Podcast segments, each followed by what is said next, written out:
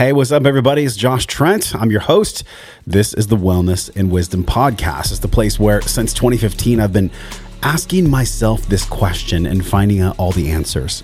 How do I live my life well? How do we live our lives well? If you're brand new to the podcast, this may or may not be the perfect place for you to start. If you love hearing real questions from real human beings across the world about the wellness pentagon, the mental, physical, emotional, spiritual, and financial ways that we nourish ourselves, well, then this is the perfect place for you. Maybe you're in the quest of nourishing those parts of yourself. This is one of many of our Q&A episodes where Global Tribe members post questions on Instagram and Facebook, and I answer them right here live. So make sure that you're following me at Josh Trent Official on Instagram so you get notified when Q&A episodes are coming up so you can post your questions. I'm here to answer everything. Literally nothing is off limits anything in the Pentagon, which, by the way, go to joshtrent.com forward slash 437. That's a great place for you to start, no matter where you are in your journey. And if you want to get a free six part science backed guide that's distilled from over 500 episodes, my gift to you, it's the M21 Wellness Guide. It's got breath work and mobility and just a really great way to reset and refresh your wellness. Head over to joshtrent.com forward slash M21. So on this Q&A and every time I get on a podcast, all my answers are based on the wellness and the wisdom I've cultivated since I started my spiritual awakening. Well, really my path of awareness in 2003. Wow, that's crazy to say out loud. 2003, 20 years ago? when I quit my job as an auto technician and sold everything I owned to move to Hawaii and find myself, my fitness, wellness, spirituality, essentially to find God. Subscribe right now. You can hear my personal story on many other episodes, but when it comes to your own personal story, which is really what we're talking about, all these answers and questions from people across the world, they point to you being optimal in your own path. They point to you being the best version of yourself in your own personal story. So here's the truth as we begin this Q&A. This is the most objective, loving truth that I could possibly say to you right now. This would be the most important thing we can all learn before we leave Earth. You and I are loved, we are supported, and we are on the right path. Even if it feels like we aren't, we still are which I've learned is the ultimate paradox. And in this Q and A, we're going to go in right now. So if you're looking for, by the way, if you're looking for a longer guest interview, click on any of our Tuesday shows and check out our shows on Thursdays as well, where I take one concept that might be really complicated and I break it down simplistically with actionable steps you can take in your life. Those are on Thursdays for our solo casts. So let's dig in. Let's dig into this week's Q&A. Our first question comes from Michael Guzik on Instagram. How do you know the difference between the universal door closing on an opportunity or it's simply just adversity that you need to persevere and push through? This is an exceptional question. When to grit, when to quit. You know, the best way to do this is to go from the bottom up. And what I mean by that is most of us, we try to use our mind to figure out, oh my God, is this the universe telling me something? Should I stay? Should I go? Is this, does this mean that it's the wrong person? Anytime you're thinking about things and you're experiencing a navigational standpoint in your life from the mind only, you are disconnected from the most important thing, and that is your enteric nervous system. So, the best way to figure out the difference between the universe closing a door or just adversity that you need to persevere through is to do one deep belly breath. So, let's do it together. Inhale through your nose, belly fills. Exhale, belly falls.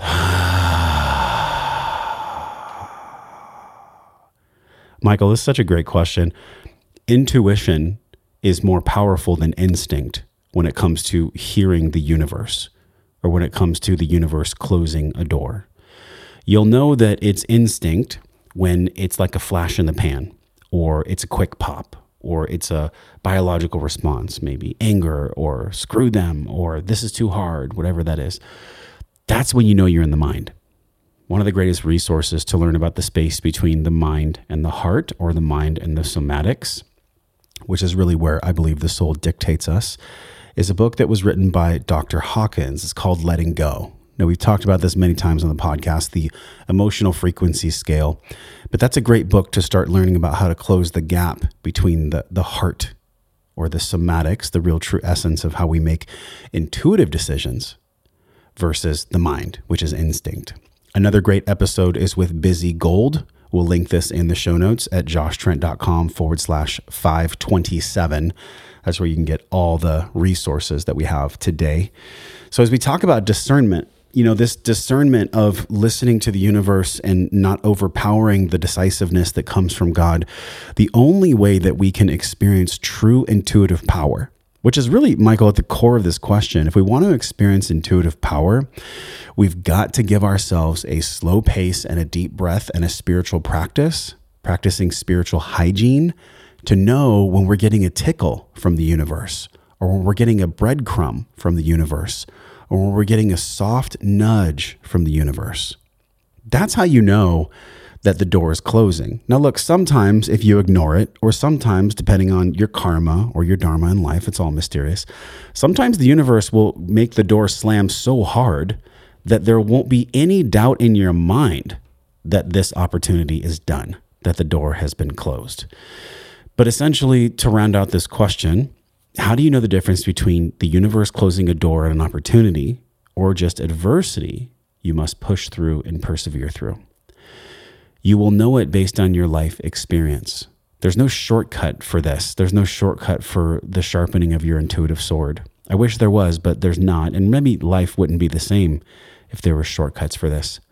Know this your instinct will give you something that's very primal, biological, flash in the pan, short lived your intuition will come on more like a soft whisper. You ever think about somebody and they call you? Quantum entanglement. You ever get like the feeling in your body, not in your mind? And you know it's a feeling because it'll come from the bottom up, like I talked about in the beginning. When you have a feeling from the bottom up, that's when life really starts to be in flow that's when life really starts to work out for you because the mind is not trying to dogmatize your life experience. What do I mean by this? Anytime that you have a template of exactly how you think life should go, and that template is too rigid, or you put so much expectation in a desired outcome working out exactly like you think it should, the universe will give you sometimes a very ripe transformation. How do I know this? Um, I used to be almost $80,000 in debt. I used to be almost 280 pounds. I was in multiple failed relationships. Like, it's the opposite now. You know, in my 40s, I can say it's multiple six figures of income, loving relationship, one child, another child on a way, doing something that I really care about. So, why should you listen to me? Well, you don't have to listen to me, but but you can get a shortcut if you do.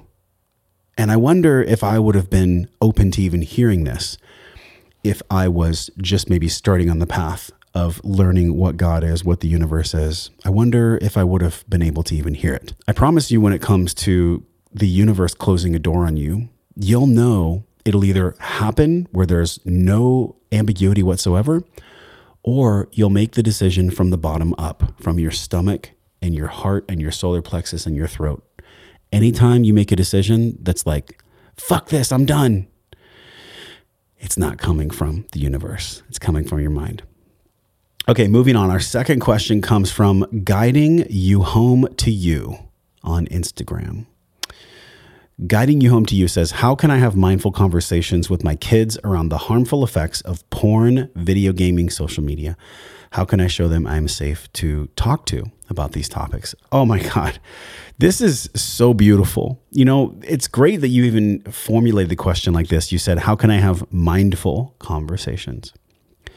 I don't know exactly how old your kids are guiding you home to you, but I will say that the best place to do this is when kids are feeling nourished. The last thing you want to do is have a conversation with kids when they're stressed, tired, hangry, you know, lonely or when they're cold or wet, like make sure they're in a good place to actually receive what it is you have to say.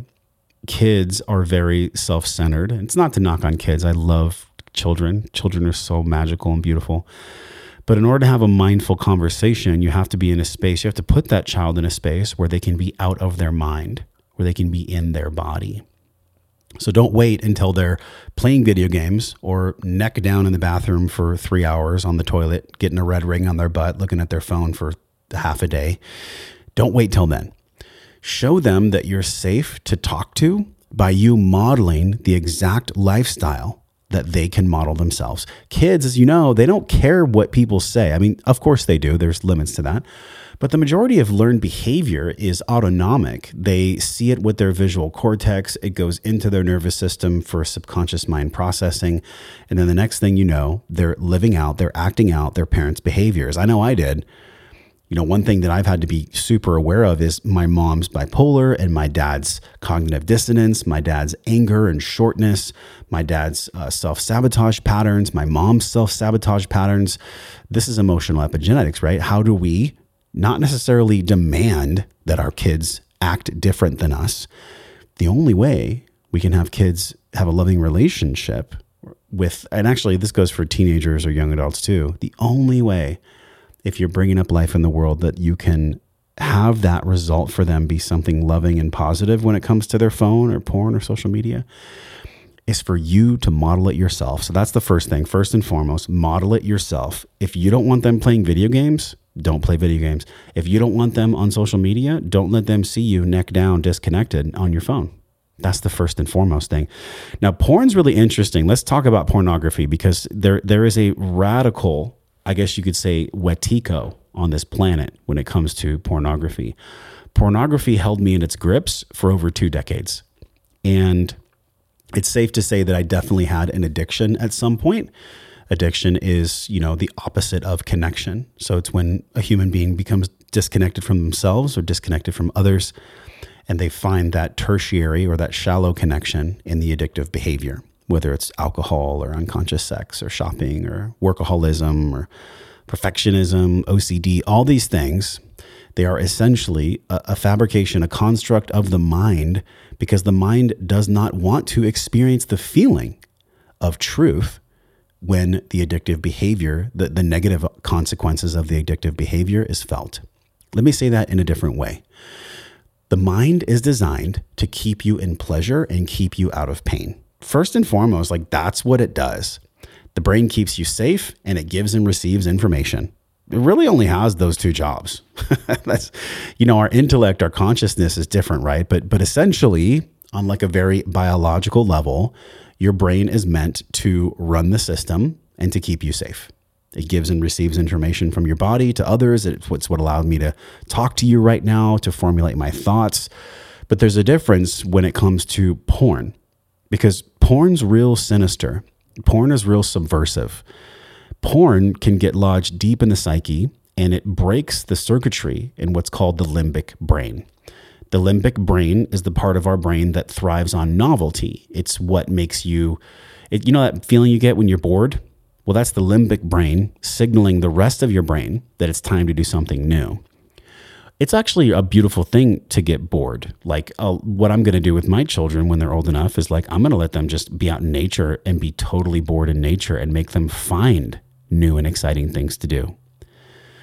So to, to go back to this essential anchor here, porn and the wetiko that happens when people become carriers or hosts of this pornographic energy, of this demonic energy, and I'm not here, by the way, to say that all porn is bad. I think there definitely could be some very conscious, very artistic displays of erotic art, but erotic art is different than pornography. Pornography, if you look way back into the history of it, it came from a place of suppression, right? We know that energy cannot be created or destroyed, only transmuted. You know, in the 1700s, actually, and even before that 16 17 18 1900s 2000s pornography has exploded and it's become a multi multi billion dollar business because it is still what we're getting over as a society to not have open honest loving conversations about sex and sexuality heaven forbid that a parent could just talk to their child about sex and the connection of love to sex or that schools, by the way, and I don't believe in public school. I would never have my kids in public school. They will not be in public school. But imagine if there was public school programs that instead of sex education, which really isn't sex education, it's a bunch of heady thoughts with no spirituality and no heart based uh, education whatsoever. Imagine if we talked about porn in schools Imagine if we started to use words to shine love and light on the darkness of this Wetiko. It could not live, my friend. It could not live. That is the actual truth. Pornography only lives because it thrives in the shadows. No one talks about it. Most people do it. And most men, especially young men, they are suffering the consequences. I'm not here to scare you, but if you look at the resource by Gary Wilson called Your Brain on Porn, it takes months, sometimes years of reacclimation to the actual sexual act between a man and a woman for pornography to leave their system. I could even say to you straight up now, like, I still, it's been years, I still have little flashes of memories of pornography that I viewed. And it wasn't until I got my ass kicked in ayahuasca so hard and I got into a conscious relationship that I so wanted it to thrive and then of course becoming a father that I really had to look at myself. And why was it that I was going to porn? Why is it that children, and I promise I'll keep this a little bit shorter because I know we're really going deep here, but it's super important. So, guiding you home to you, your question is how can I have conversations about porn with my kids? How can I show them I'm safe to talk about these topics? The very first thing that you do is you model the behavior that you want them to behave in the second thing that you do is you have conscious conversations that are very slow, very methodical, and and let the children know like it's okay to feel uncomfortable when we talk about this. Basically, if you want to get rid of porn, you have to get rid of the mechanism in the subconscious mind that is seeking that shallow connection or that shallow limbic system hit of the dopamine serotonin. You've got to create a lifestyle for these children and for your family and for yourself that they get that novelty without the porn. Without the porn. And that is the big one. There's a lot there to unpack. I'll link a couple more shows in the resources here at joshtrent.com forward slash 527. I think that'll be really, really helpful. And let me know if that makes sense to you or just comment on the poster on Instagram if you want to go deeper. Pornography is a, honestly, I think that's the true pandemic. I think what we went through in 2020 was a pandemic.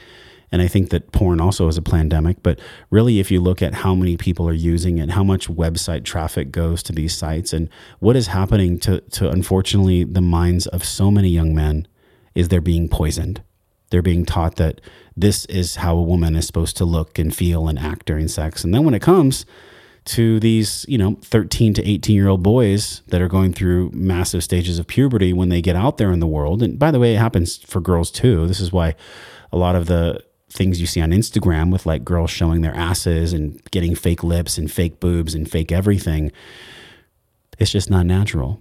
Porn is not natural. Video games are not natural. Social media is natural, but it happens in real life. We need to return to the realness of social. We need to re- return to the realness of games, and we need to return to the realness of sex. So, how can we have, by the way, this is a great question. It's not even for kids, it's for all of us. How can we have mindful conversations about porn and video games and social media? See them for what they really are. They are secondary, even tertiary ways that the limbic system can feed itself. They're not real. We just think they are, and so they are. Real is something that you can feel with your hands. It's something that you can feel with your genitals. It's something that you can feel when you're sweaty and breathing and you run to the top of a hill. Like that's real. To have that real mindful conversation, model the behavior first, and then wait till your kids are nourished, right? They're fed, they're warm, they're feeling good. Then have that vulnerable, mindful conversation with them. All right, our third question. Third question is from Tiger Mom 74. Tiger Mom says, How do you know that it's your authentic, truest spirit that led you to making the choice to stick with the person, husband not legally married, with the hurt and pain after being cheated on in a long time relationship and not spiritually bypassing, where the ego is masked and the shadow and tricking and luring you think is your truest choice? I hope you get my question. Well, first of all, the biggest thing in your question is that you were cheated on. Now, you may or may not like my answer. I do not believe that it's healthy to be in a relationship where either partner uh, cheats on each other. And cheating is twofold. Cheating could be emotional infidelity or it could be physical infidelity. And honestly, if you look at the biology of men, I actually think it's more hurtful when a man is emotionally uh, has emotional infidelity versus physical infidelity. For me, they're a no brainer that you should not be with that person, and it works both ways. Like I, I love myself enough, Tiger Mom, and, and you love yourself enough to know that you attracted and you did create this situation to learn from. So the hurt and pain that you're feeling after being cheated on, and, and I say this with reverence, like I don't know what it's like to be cheated on. I've, I've knock on wood, never been cheated on, but I know a lot of people that have, and I felt those feelings in my own heart. Right when I was in other relationships where I, I felt that feeling like, oh my god, I, I I want to cheat on this person. But there's a difference between feelings and actions. So the level of consciousness that your partner Tiger Mom chose to be at when they cheated on you, that that was a choice. And whether that choice was unconscious or conscious, they chose to do the physical action. Everybody has feelings. Everybody at some point, I don't care how freaking evolved you think you are. Every single person, maybe multiple times, even if they're in like a super happy marriage, everybody at some point has thought, hmm, I wonder what it would be like to cheat on my partner. I wonder what it would be like. Now, just because you have a thought, which creates a feeling, and then that feeling sends energy in motion, and that energy in motion creates the behavior, there's a lot of steps before it comes to you actually cheating, before it comes to you like writing on a private chat message with somebody that isn't your wife or husband or boyfriend or girlfriend. There's a lot of time before somebody actually puts penis in vagina. Like there's a lot of time before that happens. So the fact is, you have to, you must, Tiger Mom 74, you must look at what is my way of being, or how did I not stand in my boundary, or what is it showing me about myself that I brought in this situation where my partner cheated on me? And just sit with that for a second. Was I withholding sex? Was I withholding emotion? Was I withholding my heart? And by the way, it's not to excuse your partner's behavior. That this is this is a twofold answer. But the, the reality of the fact is that your partner cheated on you because your partner either had that as part of their karmic load that they have to pay off in this lifetime, or your partner felt disconnected from you. Your partner felt that maybe you weren't a match and they didn't have the courage to talk about it, or your partner didn't know how to ask for what they needed, or in other words, how did you show up in this relationship? What is the emotional inventory that you can take in this relationship that'll allow you to not have that happen again? I'm not here to say that you should break up and never talk to this person again. That's your own path. But me personally, when I think about the law of vibration, the law of attraction, the universal law of one, anytime that I am doing something to someone else, I am also doing it to myself. So your husband that cheated on you, he cheated on himself, especially in this long time relationship you've been in. There is a lot to unpack there. But the grace and the reverence that I could provide to you today is this. What was it about your way of being in this world with your partner that you can actually learn from, from this heartbreak, from this cheating? What is being asked to be grown inside of yourself when it comes to boundaries or opening your heart or clearer communication. Again, it doesn't excuse their behavior, but there is something amazing that you can learn from this. And maybe, you know, simplistically, the lesson is how can you get better from this instead of bitter? Maybe that's the lesson that you're meant to learn. Maybe that's your own karmic lesson. Maybe that's your own dharmic path is for you to get cheated on and for you to open your heart even more. Open your heart to the pain, open your heart to the cheating, open your heart to all these things that have happened for you and ask, How can I learn? How can I be most humble to learn? I hope that hit your heart, Tiger Mom, and I hope that gives you solace. And of course, it's so gnarly when somebody cheats on you. That's it's so hard. So, sending you lots of love and grace out there. All right, our fourth question is from Uzin Finata 108. Uzin Finata 108 says, One way of seeing life is that we come here to conquer the mind and find our way back home to unity. And for that, we need to conquer death as the door to oneness. So, after all your podcasts, what do you think is the right path or tools to conquer the mind? Oh, this is so good. If you want to conquer the mind, you have to be at peace in your body. That's really the most universal answer for all of this if you want to conquer the mind. And you know, when it comes to conquering the mind, even that phrase, the mind is not meant to be conquered. The mind is meant to be controlled, either by your soul or by society. So it's beautiful because in your question, you know, encapsulated in your question is the answer.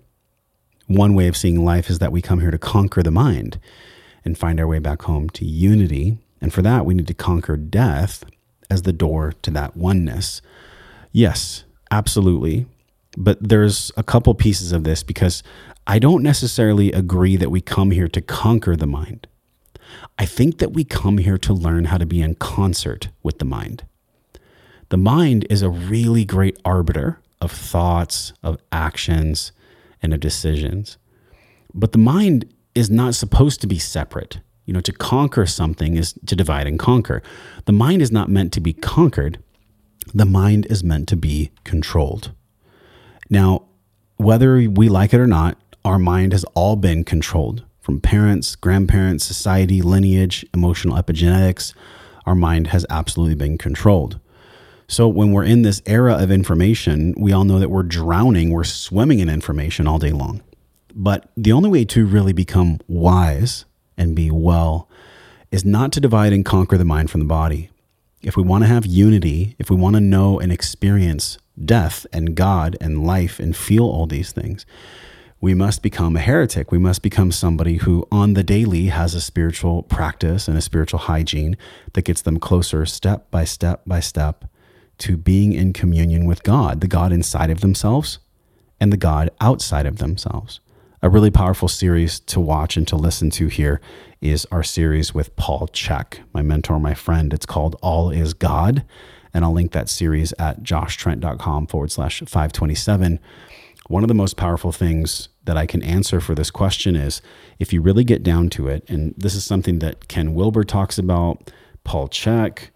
um, we recently had Aaron Abke. That's a podcast that's going to come out. And I've heard this from many different, probably honestly, 50 to 100 different people on the podcast. They all say this one thing If God is everything and nothing at the same time, then the only way that God could ever experience God's self is in an unlimited amount of ways, in an unlimited amount of timelines. Now, at first audible, you might hear that and go, a comma what? like, what are you talking about? But what I'm saying is, and the way that I can articulate it so that my human mind can understand it, and I think yours will too, if we try to intellectualize, if we try to make understanding of why we're here, what's the purpose, what are we doing, it's not about conquering the mind. It's not about meeting death and being okay with dying. I actually think it's honoring the mystery of the entire experience. The right path or the right tools to conquer the mind are things that actually are meant not to conquer, but to control. In order of speciality, I will share number one, the very first powerful thing you can do is breathe, breath, and wellness. It's at breathwork.io the discount code is podcast33. It's 33% off. The reason I'm sharing that, I'm only sharing it on this podcast. I don't talk about that publicly. Uh, breathwork.io, and the code is podcast33. That's a three week journey where you can actually use your breath to start unlocking these higher states of consciousness, higher states of awareness in yourself, the box breathing, the circular breathing, the breath hold retentions. Breath work, first and foremost, has to be the very first tool that everyone learns, hands down, period, and stop after that, meditation and not just meditation like sitting with your eyes closed, you know, with the Calm app. I mean, like really going on a journey of meditation, having a sit spot in nature, going on a Vipassana meditation, learning about TCM, doing different kinds, like a real journey into meditating. And, and by the way, you don't have to meditate for an hour to conquer the mind. the whole point of meditation is that you're in concert, you're in communion with the mind. If the mind and the body cannot live disconnected, then the soul only rides on the vehicle that the mind and the body connected provide.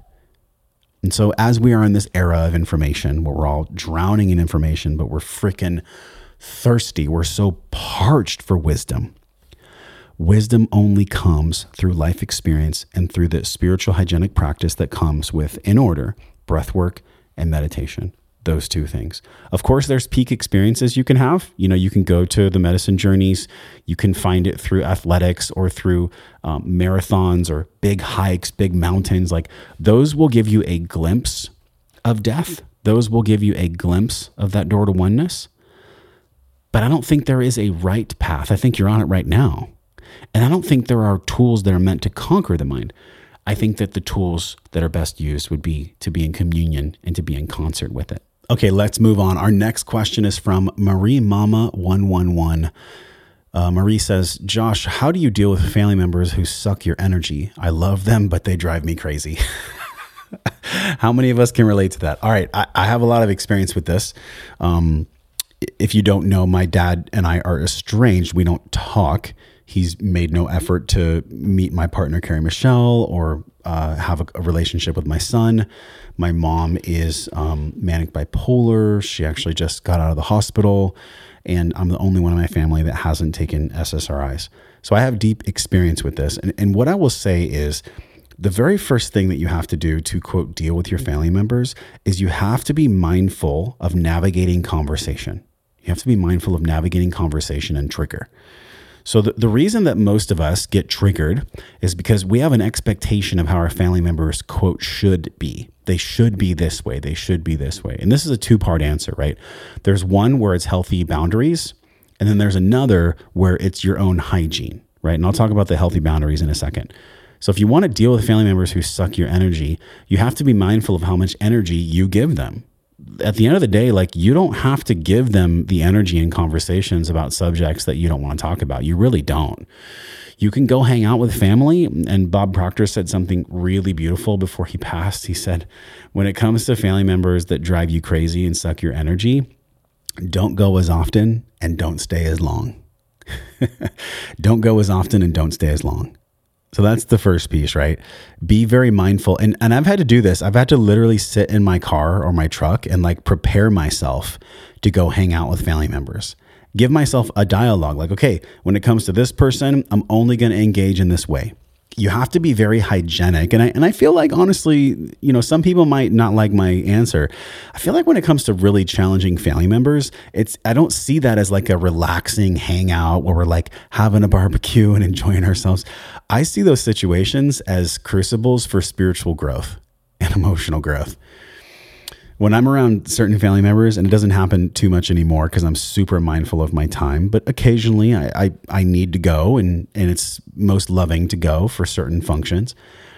I find myself actually preparing before I go hang out with them. Have I drank enough water? Have I eaten enough food? What are the things that I'm willing to talk about and that I'm not willing to talk about? Like it's okay for you to just excuse yourself from a conversation and not engage. That's okay.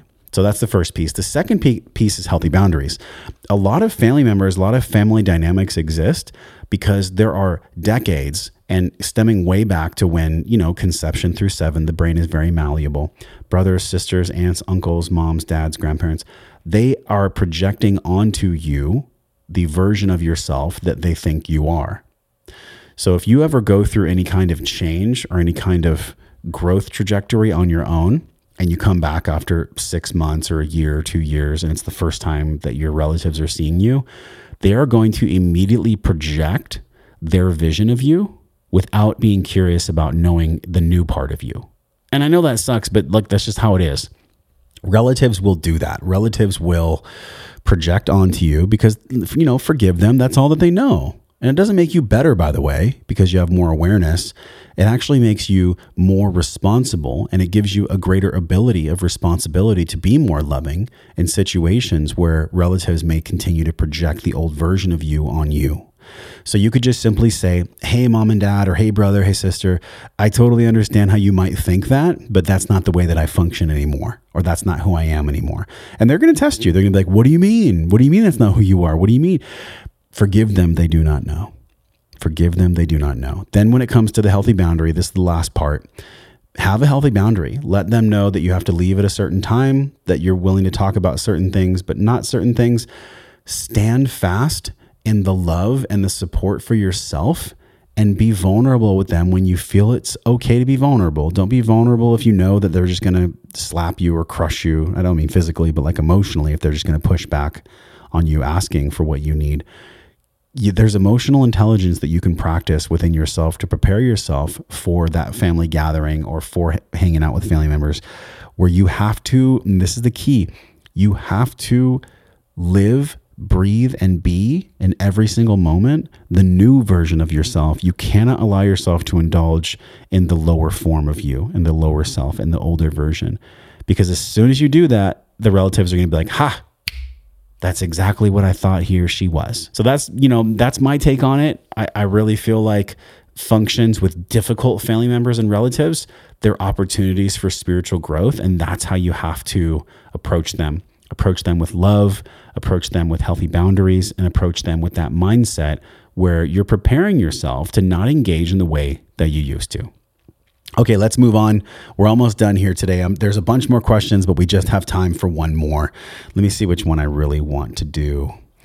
Okay, Oko Man Chica, Oko Mang Chica asks, How do I have a conversation with my wife about our 20 year old son's girlfriend making her way into our home where it feels like she lives with us now and no conversation has occurred with our son about this and his girlfriend doesn't really interact with us or contribute around our home. So I'm going to go like straight to the point right here. If you're the breadwinner, if you're the head of the household, it is your loving responsibility to enforce boundaries. That's it. That that's actually the answer to this question.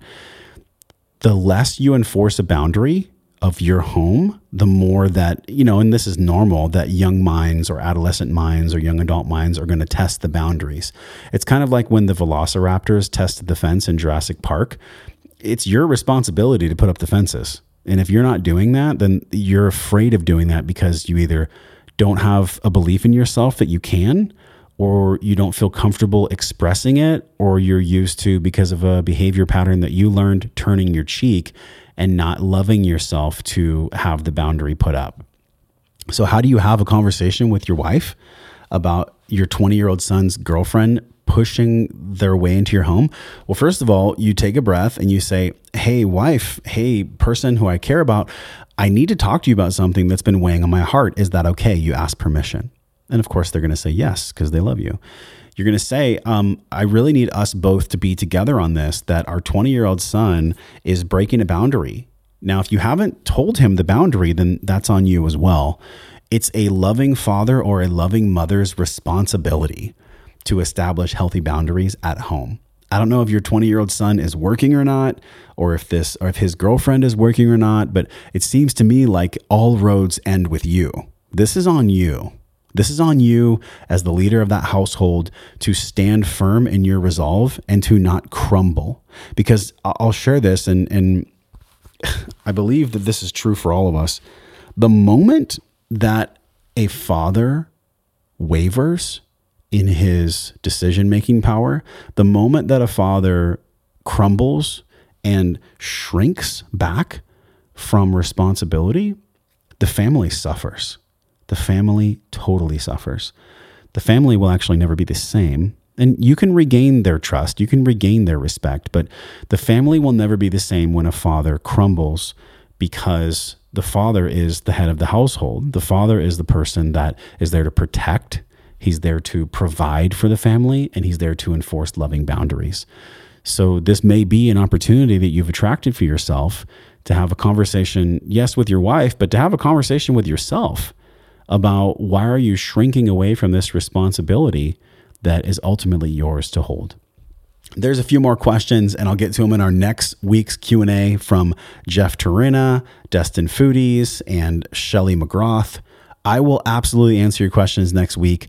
This has been an epic, epic conversation, this Q&A. If you enjoyed it, leave us a review on Apple, leave us a rating and review on Spotify. It helps us climb the rankings. And again, if you want to ask a question to me, it's every single week here. Just head over and click follow and get the notifications on at Josh Trent Official on Instagram. I'll see you next week for another epic podcast. Go out there today, take your breath, do all the things that you know are meant for your wellness and meant for your wisdom. And if you fall, if you don't do it perfect, take a deep breath, get back up, and keep moving forward. From my heart to yours, thank you for being here. And until I see you again next week, I'm wishing you love and wellness. You've probably heard of the term fermentation for gut health. But what if I told you that the best way to improve this gut brain axis through fermentation wasn't just through sauerkraut? What if I told you that you could get it through fermented beef and turkey sticks? Would you be interested? I know that I was absolutely interested in this concept three years ago when I came across Paleo Valley organically farmed, sustainably farmed turkey and beef sticks. I take these everywhere. My son Nova loves them. No joke, his favorite is the teriyaki. He also loves the regular flavor beef. But daddy, I love, I absolutely love the turkey sticks. Whether it's turkey, beef, any flavor at all, which they have a ton of mouth-watering flavors. Our sponsors, our friends over at Paleo Valley, they want to hook you up. All you have to do is go to joshtrent.com forward slash Paleo Valley. Use the code JOSH. You get 15% off your entire cart. So whether you're getting the bone broth, the ACV, all the different health products that are mouth watering and good for you at the same time, I would absolutely recommend that you get yourself multiple handfuls of the beef and the turkey sticks to improve the communication of your gut brain axis. Studies show that the fermentation process actually improves those beneficial positive microbes and helps to fight dysbiosis. JoshTrent.com forward slash Paleo Valley. Use the code JOSH to save 15% off. What's up, my friend? If you like this podcast, I'm going to ask you for a quick favor. Now, when I say quick, I mean quick. Just head over to joshtrent.com forward slash store. Peruse, poke around, check out all the products that you're already buying. Maybe you've even bought some of these products on Amazon. Check out the savings, the absolute exclusive, incredible discounts, upwards 10 to 40% off normal prices that you will not find on Amazon. You will not find them anywhere else.